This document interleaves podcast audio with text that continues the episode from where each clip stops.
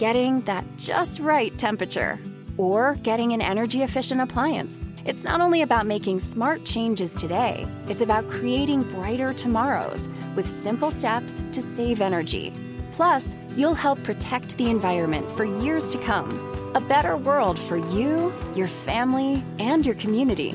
Get started with rebates and discover what energy efficient choices can help you power what's next at alliantenergy.com/rebates. As an Alliant Energy representative, I really enjoy helping businesses save. Today, I visited a business that asked for a free energy audit. After walking through their facility, I let the customers know how much money and energy they could be saving. Plus, I gave them an action plan detailing how to improve their energy efficiency. I showed them how they could save even more with rebates from Alliant Energy on equipment upgrades. If you are interested in saving energy and money, schedule a free energy audit at alliantenergy.com/energy audit.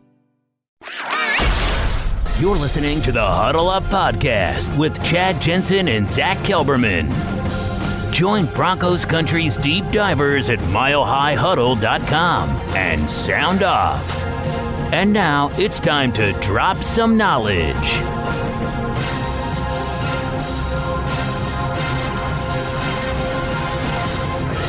Welcome in, everybody, to the Huddle Up podcast, presented as always by Mile High Huddle and 24 7 Sports, powered by Overtime Media. I'm your host, Chad Jensen. With me, as always, is my partner in crime. You know him, you love him, as your Denver Broncos reporter for 24 7 Sports. He is Zach Kelberman. Zach, did you have a good weekend? I hope you uh, were able to kind of cut loose a little bit and relax. I did. You know, we're entering that portion now where the Broncos players are on their summer break. They have six weeks off until training camp. And, you know, for us writers, it's been a whirlwind. Every single week since the season ended, there's been something from the coaching search to the coaching hires to the, the combine, free agency, the draft, minicamp. It doesn't end for us ever all year round, but it's always nice to get those little pockets of relaxation. Uh, so I'm definitely going to take advantage of that. I hope you are too. Oh, yeah. Oh, yeah. This, this month is going to be probably the most chill month that I'm going to have, and then things are going to start cranking again in July. So, but that Big doesn't time. mean we're going to, you know, pump the brakes in terms of content on the podcast. We'll we'll still continue to be coming to you daily as best we can throughout the month of June. We should have plenty to talk about. A lot of deep form, deep dive type of analysis is is what you're going to see on the website. And then Zach and I, you know, we're always going to try and find those type of topics to riff off of, and that's what we're going to do today. In fact, which we'll get to that here in just a minute. But before we dive into today's topic of the podcast, quick reminder: make sure you're following the show on Twitter at HuddleUpPod. It's the best way to keep your finger on the pulse of what's happening with the show in real time. YouTube listeners, you're doing great. You're all awesome. Don't forget to like and comment on each video. And if you're listening on iTunes, we'd appreciate it. You give us that five star rating and a creative review. Let us know your thoughts on the show. All right, Zach. So let's, uh, for today, I wanted to touch on this excellent piece that Eric Trickel published over the weekend from Broncos minicamp 10 standouts and five underperformers. Now, just to kind of set the stage with regard to this article for, for Eric, this wasn't just, you know, him going off of what he's seeing on Twitter or, you know, what Broncos media people are saying. Some of that's in this, but most of this is what he's being told from people close to the team, within the team, his sources at Dove Valley. So it's kind of interesting to view this that way. 10 guys that he wanted to feature as standouts, and then five who, frankly, are maybe just not quite hitting the par. And I want to start with Zach. Let's let's just go through each one of these. We'll riff off it, kind of talk about the implications. Now, one thing before we dive in, I think Zach, it's worth mentioning that none of this should be taken as gospel because it's June, right? Yeah, it's it's all subjective right now. It's everyone's opinion, and like you said, it's he's taken into consideration many different sources, and you know, not a single regular season snap has been played yet. So again, I guess I'm the one to keep everyone in check. But yeah, it's still June, and we can look at it with orange tinted glasses, but we have to keep that in, in perspective. I mean, how often did we hear whether it was Vic Fangio, Ed Donatell, Rich Scangarello say X person is looking good, but we'll see how they look when the pads are on, right? When it's Exactly. full context. So that's a context with which to kind of analyze this and keep that in mind as we dive in. But no surprise, the first guy Zach he's got listed here is Bradley Chubb, and basically what Eric says here, and I'll just paraphrase some of what he he had to say, is that big things are on the horizon for Bradley Chubb. He's basically showing drastic improvements to his game so far this season. And last year, Zach, of course, he kind of got out to, he had a phenomenal, if you look at the total body of work as a rookie in 2018, Bradley Chubb was great. But if you look at it on a quarter by quarter basis, that first quarter of the season last year, he kind of was quiet. But those middle two quarters, quarter two and quarter three, he was unbelievable.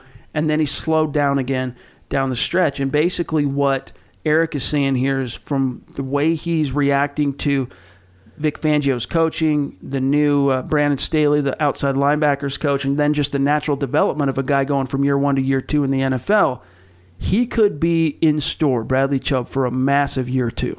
According to a source, which is my gut, I think Chubb, and this is kind of a hot take, I think he's going to have as many or more sacks than Von Miller this year there's just something I think that Chubb is going to break out in a big way, and he's going to take over as the uh, the newer generation face of the defense. I guess you can put it. He's going to kind of uh, assume the torch from Von Miller. Uh, everything that Vic Fangio has said, I mean, it's hard to get a compliment from Fangio, and he's just openly and unprompted gushed about Bradley Chubb, and he thinks big things are in store for him. And based on the way he's going to use him and move him around the formation, inside, outside, on Von Miller's side, I just happen to agree with Eric here. I think he's in for a floor. I think 15 sack season. I think it's going to be an All Pro, Pro Bowl caliber season for Bradley Chubb.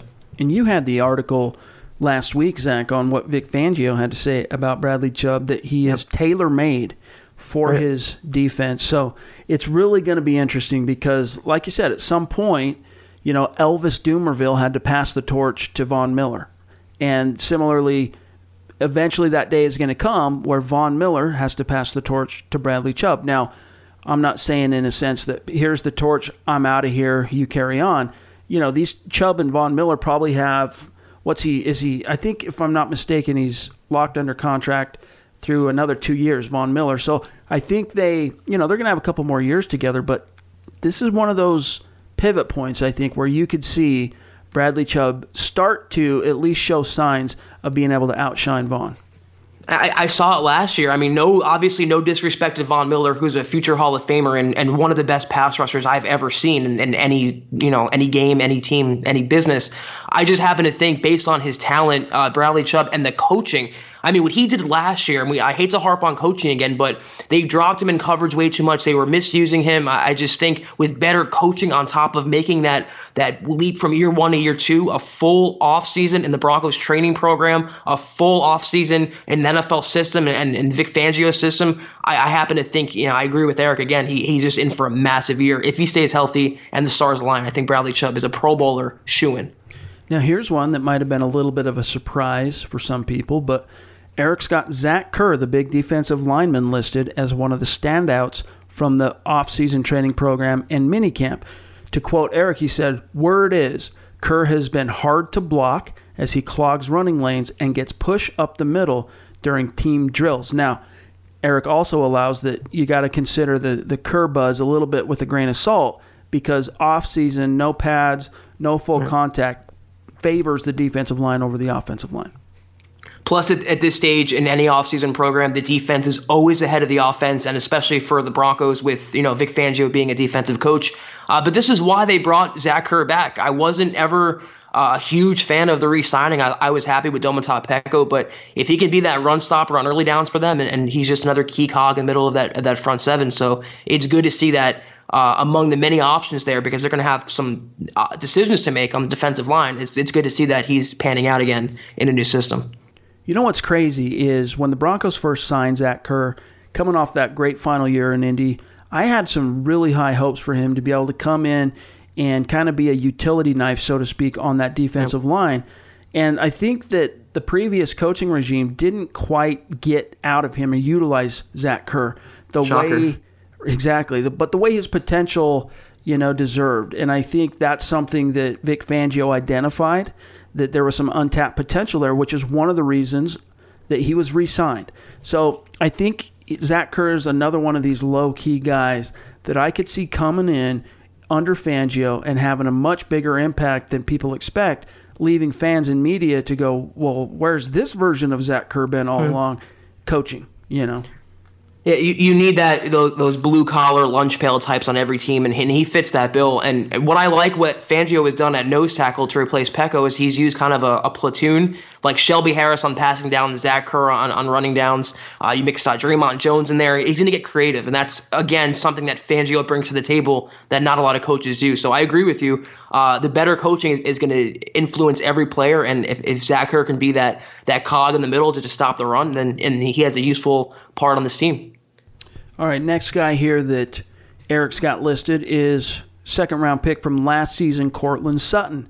Now, basically, what Eric's saying is that the early returns on the connection between Sutton and Joe Flacco are positive, that they've established good chemistry already. They're connecting on some big plays. They've done so multiple times, and that he really is Sutton looking like he's taking that next step more and more like a true number one receiver, according to Eric. Now here's the thing with with Sutton. Every time I now he mostly backed up the buzz he was getting during offseason and training camp last year with a really solid, a more than solid rookie campaign. It was the fourth best wide receiver rookie year in Broncos history.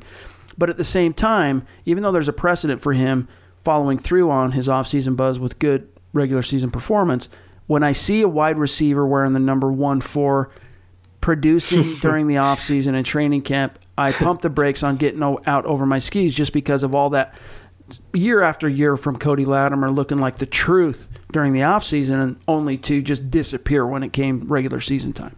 Yeah, I think just it's what Sutton's done in year one though was more than Latimer ever did. I don't, I don't think we have that worry anymore. And similarly to Chubb and, and Miller, I, I, think Sutton is ready to take the torch this year from Manuel Sanders. And I'm not crazy about titles, Chad, like number one receiver, number two receiver. I, I know it's traditional, but he's going to be that guy in the red zone. He's going to be Flacco's go-to guy at, at, at, between the 20s, down the hashes. You know, as the possession receiver, he's going to be that guy if you want to put a number on him, I think he's going to be a very, very, very good number two this year. And then you have Sanders, Noah Fant, and the rest of the offense. It's a complementary offense. And if there's one guy to stand out, and it's good to see that Flacco's connecting with them, they had a long touchdown pass in, in one of the uh, recent practices. It's just going to benefit the entire offense. I knew Flacco, if there's anyone that would he would love on this team, he loves those big body receivers. He's had them all his career. He was going to love Courtland Sutton. I mean, that's I keep going back to this idea that – this might be the most explosive and talented group of skill players around Joe Flacco that he's ever had.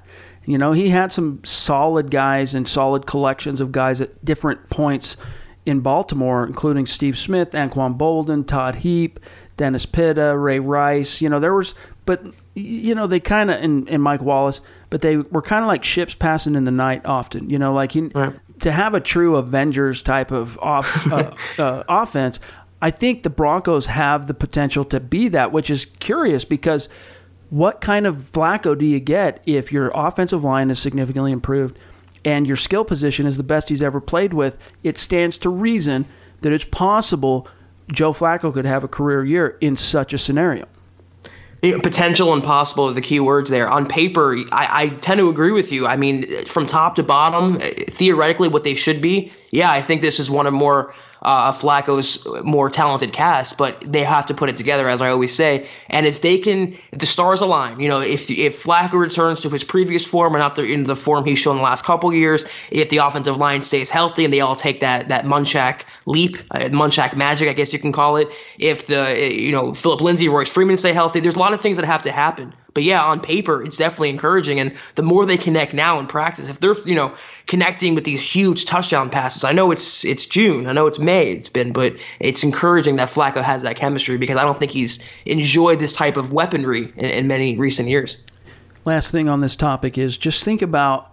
I mean, if all the stars align the way that this offense has the potential to align, you've got Joe Flacco in the red zone, and you're a play caller named Rich Scangarello you know, you've got options to get the ball to Phillip Lindsay or Royce Freeman. You got options to get the ball to big bodied playmakers like Noah Fant in the middle of the field, Courtland Sutton, Emmanuel Sanders running routes underneath and creating. I mean, the options are going to be just manyfold, and yeah. it's going to be interesting to see how it shakes out. Now, let's turn the page though to the next guy on Eric's list who has stood out, and that is De'Vante Bausby, the former AAF star and the leading interceptor of passes from that very short lived league.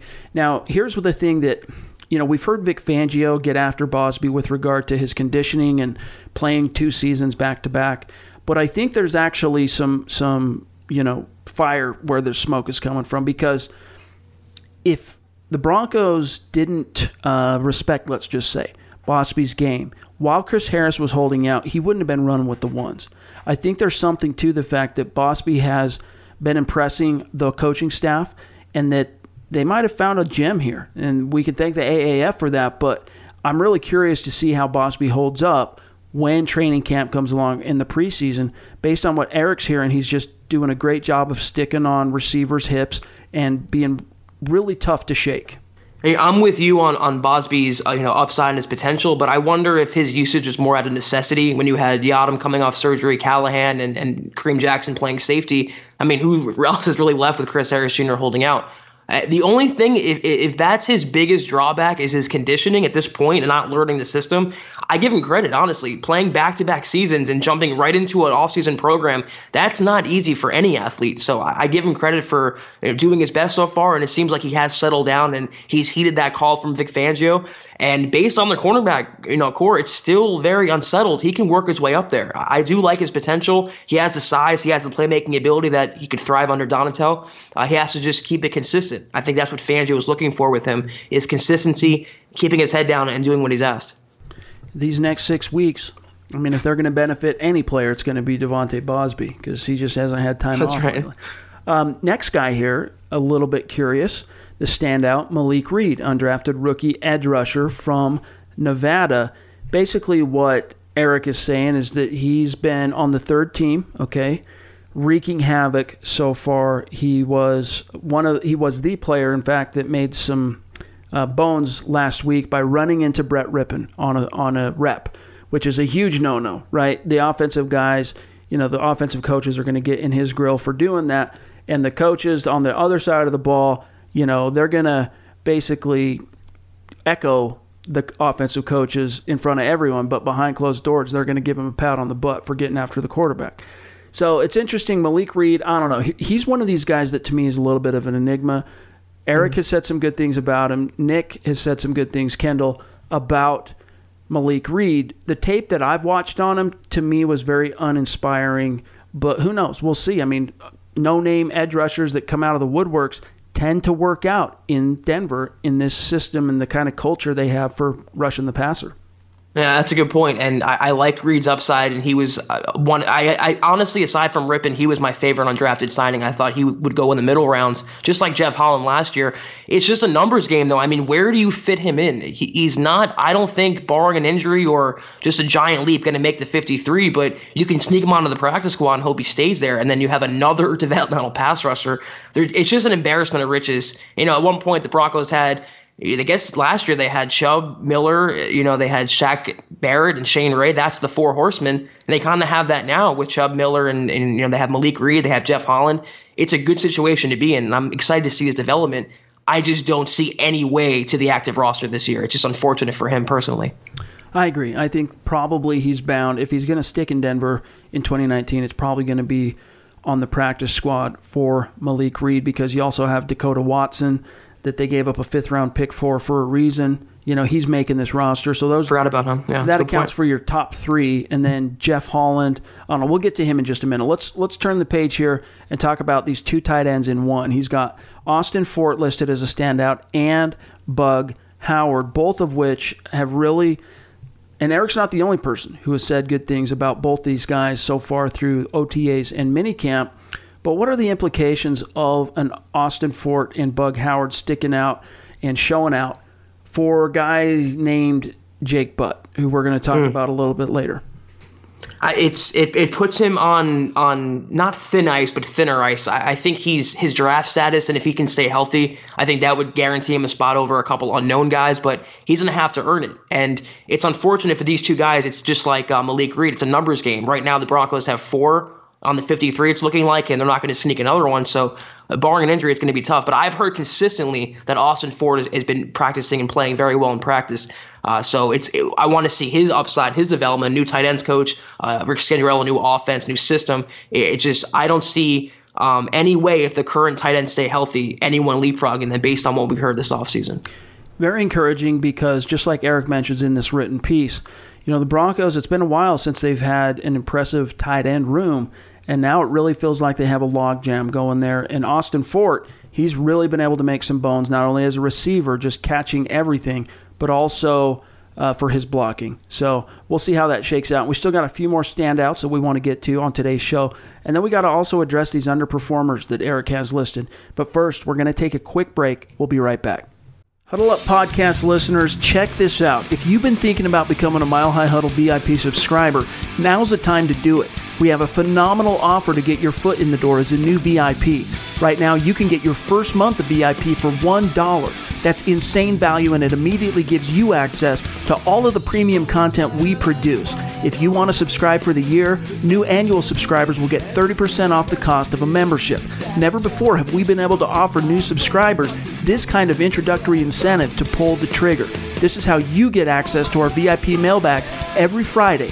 Zach and I answer each and every question from our VIPs, even if it means an episode goes a little bit long. Jumping on this offer also gives you 100% access to every piece of content we produce on the front page, including our Broncos film room breakdowns and every other form of deep dive Broncos content our site is known for. VIPs also get entry into our members only MHH Insiders Forum, where you hear the insider buzz first from our talented and plugged in staff, and you get to engage with other passionate and knowledgeable fans just like you. Becoming a VIP subscriber, you guys, it's the best way to support the work and the time Zach and I put into producing a daily podcast for your listening pleasure and edification. So go to milehighhuddle.com, click on the green banner, choose monthly or annual, and you are locked in. The regular season will be here before you know it, so jump on one of these offers, Broncos country. This is the Overtime Podcast Network. All right, Zach, let's touch on a couple more of these standouts before we turn the page and address the five underperformers that Eric has listed here. And first off, on this segment, Brendan Langley, who he has listed as a standout who continues to show off that speed. And that's kind of what the Broncos are lacking on their offensive side is that guy who can take the top off a defense. And according to Eric Trickel, from what he's hearing, Brendan Langley has been able to do that multiple times for the Broncos offense, taking the top off. I, that's his forte. And, and if, you know, Sanders looks to be completely a good go for training camp, they might work him in slowly, but he's going to be that burner. Then you have Noah Fant. But, you know, if he's showing well as a receiver and that conversion can serve him well, then that can maintain his value and buy him some more time. And of course, making his bones on specials is the way to the roster for Langley. But yeah, they need those speedsters. They don't, they can't just rely on Sanders coming off an Achilles. They need those guys. And uh, if he can adapt to Joe Flacco's arm, and, and you talked about it last podcast, Chad, that 80 yard throw that Flacco had, that was to Brendan Langley. So it's good to see that he's testing him downfield and he's making that connection. Who knows? I, I've been harder on Langley than most people. I don't think I, have given him much of a chance, but I hope to eat my words. I hope he surprises because he offers something that no other Broncos receiver named Sanders can truly offer. One more tight end that Eric has listed here is Troy Fumagalli, last year's fifth round pick, who, of course, had to redshirt his rookie season due to a sports hernia injury. Mr. Nine Fingers himself has really been showing out. And you want to talk about a guy who's hauling in every target like a vacuum and really just showing that want to and competitive drive as a blocker. This is a guy who I think has a more realistic opportunity to leapfrog some dudes on the depth chart, Troy Fumagalli. Yeah, I'm with you on that. I think he's going to leapfrog Jake Butt. I think he's going to leapfrog Jeff Heuerman when it's all said and done. If, if he can just show consistent potential as a blocker. As a pass catcher, it's no contest there for either. I mean, only you know Noah Fant can rival him. I think he's going to make a big leap. He's healthier than Heuerman, I think. He's healthier than Jake Butt, obviously coming off his third ACL, and he showed well in college. He was a, a pretty good draft pick for them. So I'm with you there. I think he can make his move up the depth chart. All right, last standout is Royce Freeman, and he's a guy that our listeners have heard me mention at least once on the pod who has really shined so far. And Phillip Lindsay, you know, he's recovering. He's he's going to be good to go for training camp. You had that that article for our website. Yes. But in the meantime, while Lindsay has been relegated to the sideline during uh, individual drill, or excuse me, during team drill, Royce Freeman has been showing out, looking like a true featured back. And Eric has uh, said the same basically from what he's hearing that he's just had a phenomenal offseason. And I'm really curious. Again, I say this with no um, conscious hyperbole. I think the Royce Freeman, Phillip Lindsay battle is going to be the most explosive roster throwdown of the summer when once we get to training camp and preseason. Yeah, I could definitely see that. And a, a, lot of Broncos fans wrote Freeman off after his injury and uh, after Lindsay kind of overtook the position. But it just goes to show how nagging those high ankle sprains can be. And that was the source of Freeman's ineffectiveness. Now that he's healthy, he's showing that he can be uh, an upgraded version of CJ Anderson. He's never going to be that the game breaker that Phillip Lindsay is, but he definitely has value in this offense, and they're going to use him more on early downs this year than people think, and they let on, and that he was used last year they're going to kind of conserve Phillip Lindsay and give uh, Freeman more work. So it's nice to see that he's adapting in the system. He's taken, uh, I think, a little bit of a leadership role in the running back room along with Devontae Booker. Uh, so it's all signs are positive for him. And I'm with you. Uh, that battle is, is, not completely cinched. It's not Lindsay's job completely. He's going to have to earn it, and Freeman's going to push him. All right, let's turn the page to these underperformers that Trickel has listed. And again, I want to remind everybody it's it's all information and we want the information, but at the same time, much of it we have to take with a grain of salt, including this first one. He addresses the fact that Drew Lock has not really impressed anybody yet. Okay, Drew Lock, I'm going to quote him here. He says Drew Lock is dealing with the rookie learning curve, excuse me, which has caused some issues with interceptions and missing open guys. This was to be expected, Trickel says, and not something to really worry about. Still, he has struggled at times, and when a lot of other younger players are looking good, it leaves slim pickings for those lagging behind. Despite the issues, Lock has developed chemistry with Austin Fort, who we mentioned, and has connected on some big plays. The issue with Lock has been consistency, and it is showing. He has improved on the footwork, but still has a ways to go, Zach.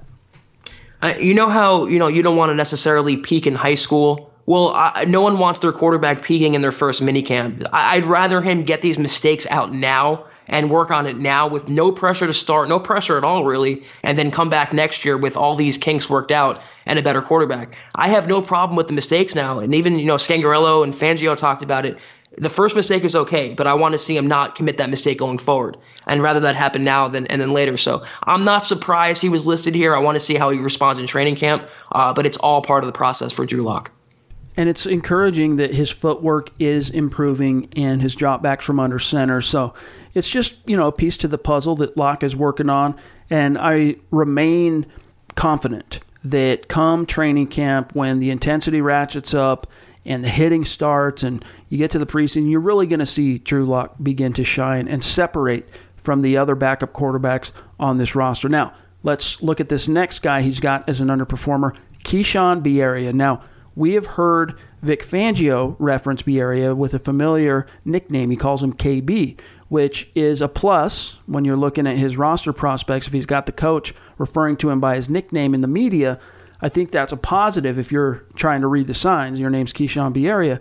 But at the same time, Trickel has him listed saying basically that the best play so far from Bierria was one that ended up not being so good, where he had an interception just go right through his hands. This is a guy who is being outshined by undrafted rookie named Joe Dineen. And this is one of those positions, Zach, where the Broncos have a logjam of unproven, hungry linebackers behind Josey Jewell and Todd Davis. So the pressure is going to be on Bierria. I'm really curious to see whether or not he can shine, but he does represent a 2018 six round investment by the Broncos. I was never a fan of the draft pick. I don't think you were either, Chad. I mean, we talked about it last year, and no. he didn't really offer much upside, and I, I, wasn't ever a fan of his personally. So uh, it's not surprising that he's listed here, and I, I wouldn't be surprised if he ends up uh, on the unemployment line when final cuts are made uh, later this summer. All right, another underperformer Trickel has listed is Jeff Holland. I'm going to quote Eric. He says, Malik Reed is standing out. Aaron Wallace has made some plays, while Dekoda Watson and Jeff Holland have had their ups and downs. The others have been doing this while Holland hasn't really done anything himself to stand out. He, he means in terms of making plays. He has had a couple of good rushes and a couple of good plays against the run, but between the edge rushers, he's the one bringing up the rear. So, one thing that Holland has over a guy like Malik Reed is the fact that he's played some NFL snaps. And when he did last year against the Cleveland Browns, for example, I think it was week 15, he made an impact. He had a hit or two on Baker Mayfield. you know, he he showed that there he can, you know, there's some proof in the pudding, but he's got to be able to do it again. I mean, it was such a small sample size that you can't even call it laurels to rest on. He's got to go out there and crush because basically beyond the top three, it's an open. It's literally the epitome of an open competition, Zach. Yeah, and you know, we all, we said it's June when we're talking about praising people. Well, it's also June when it comes to criticizing him, and, and maybe he's having trouble uh, so far picking up the playbook. It, it's nothing to panic about right now. I'm a big fan of Jeff Holland. I think he can be good in this defense. And I think by training camp in the preseason, hopefully he'll learn the playbook more if that's what he's struggling with and make some more plays for them. Uh, but he is going to be pushed. You know, they have Dekoda Watson, they have Malik Reed, who we talked about. And like you just said, it's not a lock that he's going to be that third pass rusher behind Miller and Chubb. So, uh, you know, he's going to have to keep performing. I'm not worried yet, though. I'm not pressing the panic button just yet on Jeff Holland. Let's talk about Jake Butt, who Eric has listed as an underperformer. So this is the fourth tight end to make this article. The previous three, of course, being listed as standouts. Underperformer Jake Butt. However, Eric himself says it's not exactly fair to list Jake here as an underperformer, but he does nevertheless, just because by default, because he's been on sideline recovering from that ACL, he's seeing other tight ends rise to the occasion. So here's the thing to keep in mind with regard to Jake Butt he hasn't really been the training wheels haven't come off yet. He hasn't really been able to show his new coaches exactly what he can do. But so I still am optimistic, Zach. In other words, with with Jake Butt like I really think that if what he says is true, and that by you know figuring out those notches in his knees and creating extra space for his ligaments to avoid re-aggravating or or suffering a similar injury again, I think if that is bolstered as he says it is, the natural talent that is Jake Butt is going to rise to the surface. I mean, all things being equal on the health front, Zach, this is the second best naturally gifted tight end on the roster. And so if he can get and stay healthy this summer, Zach, I think it's only a matter of time, a short matter of time, before he proves that to guys like Rich Scangarello and the new tight ends coach, Wade Harman. Yeah, you're a little higher on Butt than I am. I liked him last year from what I saw, but even if he comes back, Chad, how good can he be after three ACL tears? Is he still going to be the same player he was last year? And is that the player he was the year before that? Has any player come back from three of the same injury and, and gone on to maintain their talent and go on to have a, a star studded career? I can't think of one. I, would like to see it happen. It's definitely not fair. It sucks what happened to him. It's awful luck, but uh, that's the cards he was dealt, and he has to face off his competition now.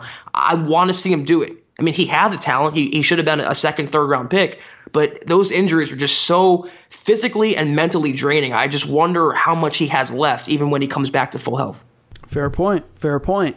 Let's just hope those training wheels come off. Similarly, like with, with Phillip Lindsay being unleashed at the top of training camp, I'm hoping that, that for Jake Butt, it's the same thing. He can get in there and level on a level playing field and show what he's got. So we'll we'll see how it shakes out. But here's the last guy that Eric has listed as an underperformer, Kevin Hogan, and I'm going to quote him here. He says, "Trickel, Kevin Hogan has a tough battle ahead of him. He's trying to fight off second round pick Drew Lock and the undrafted but highly paid rookie Brett Rypien. While Lock and Rypien both have struggled, Hogan has looked just as bad.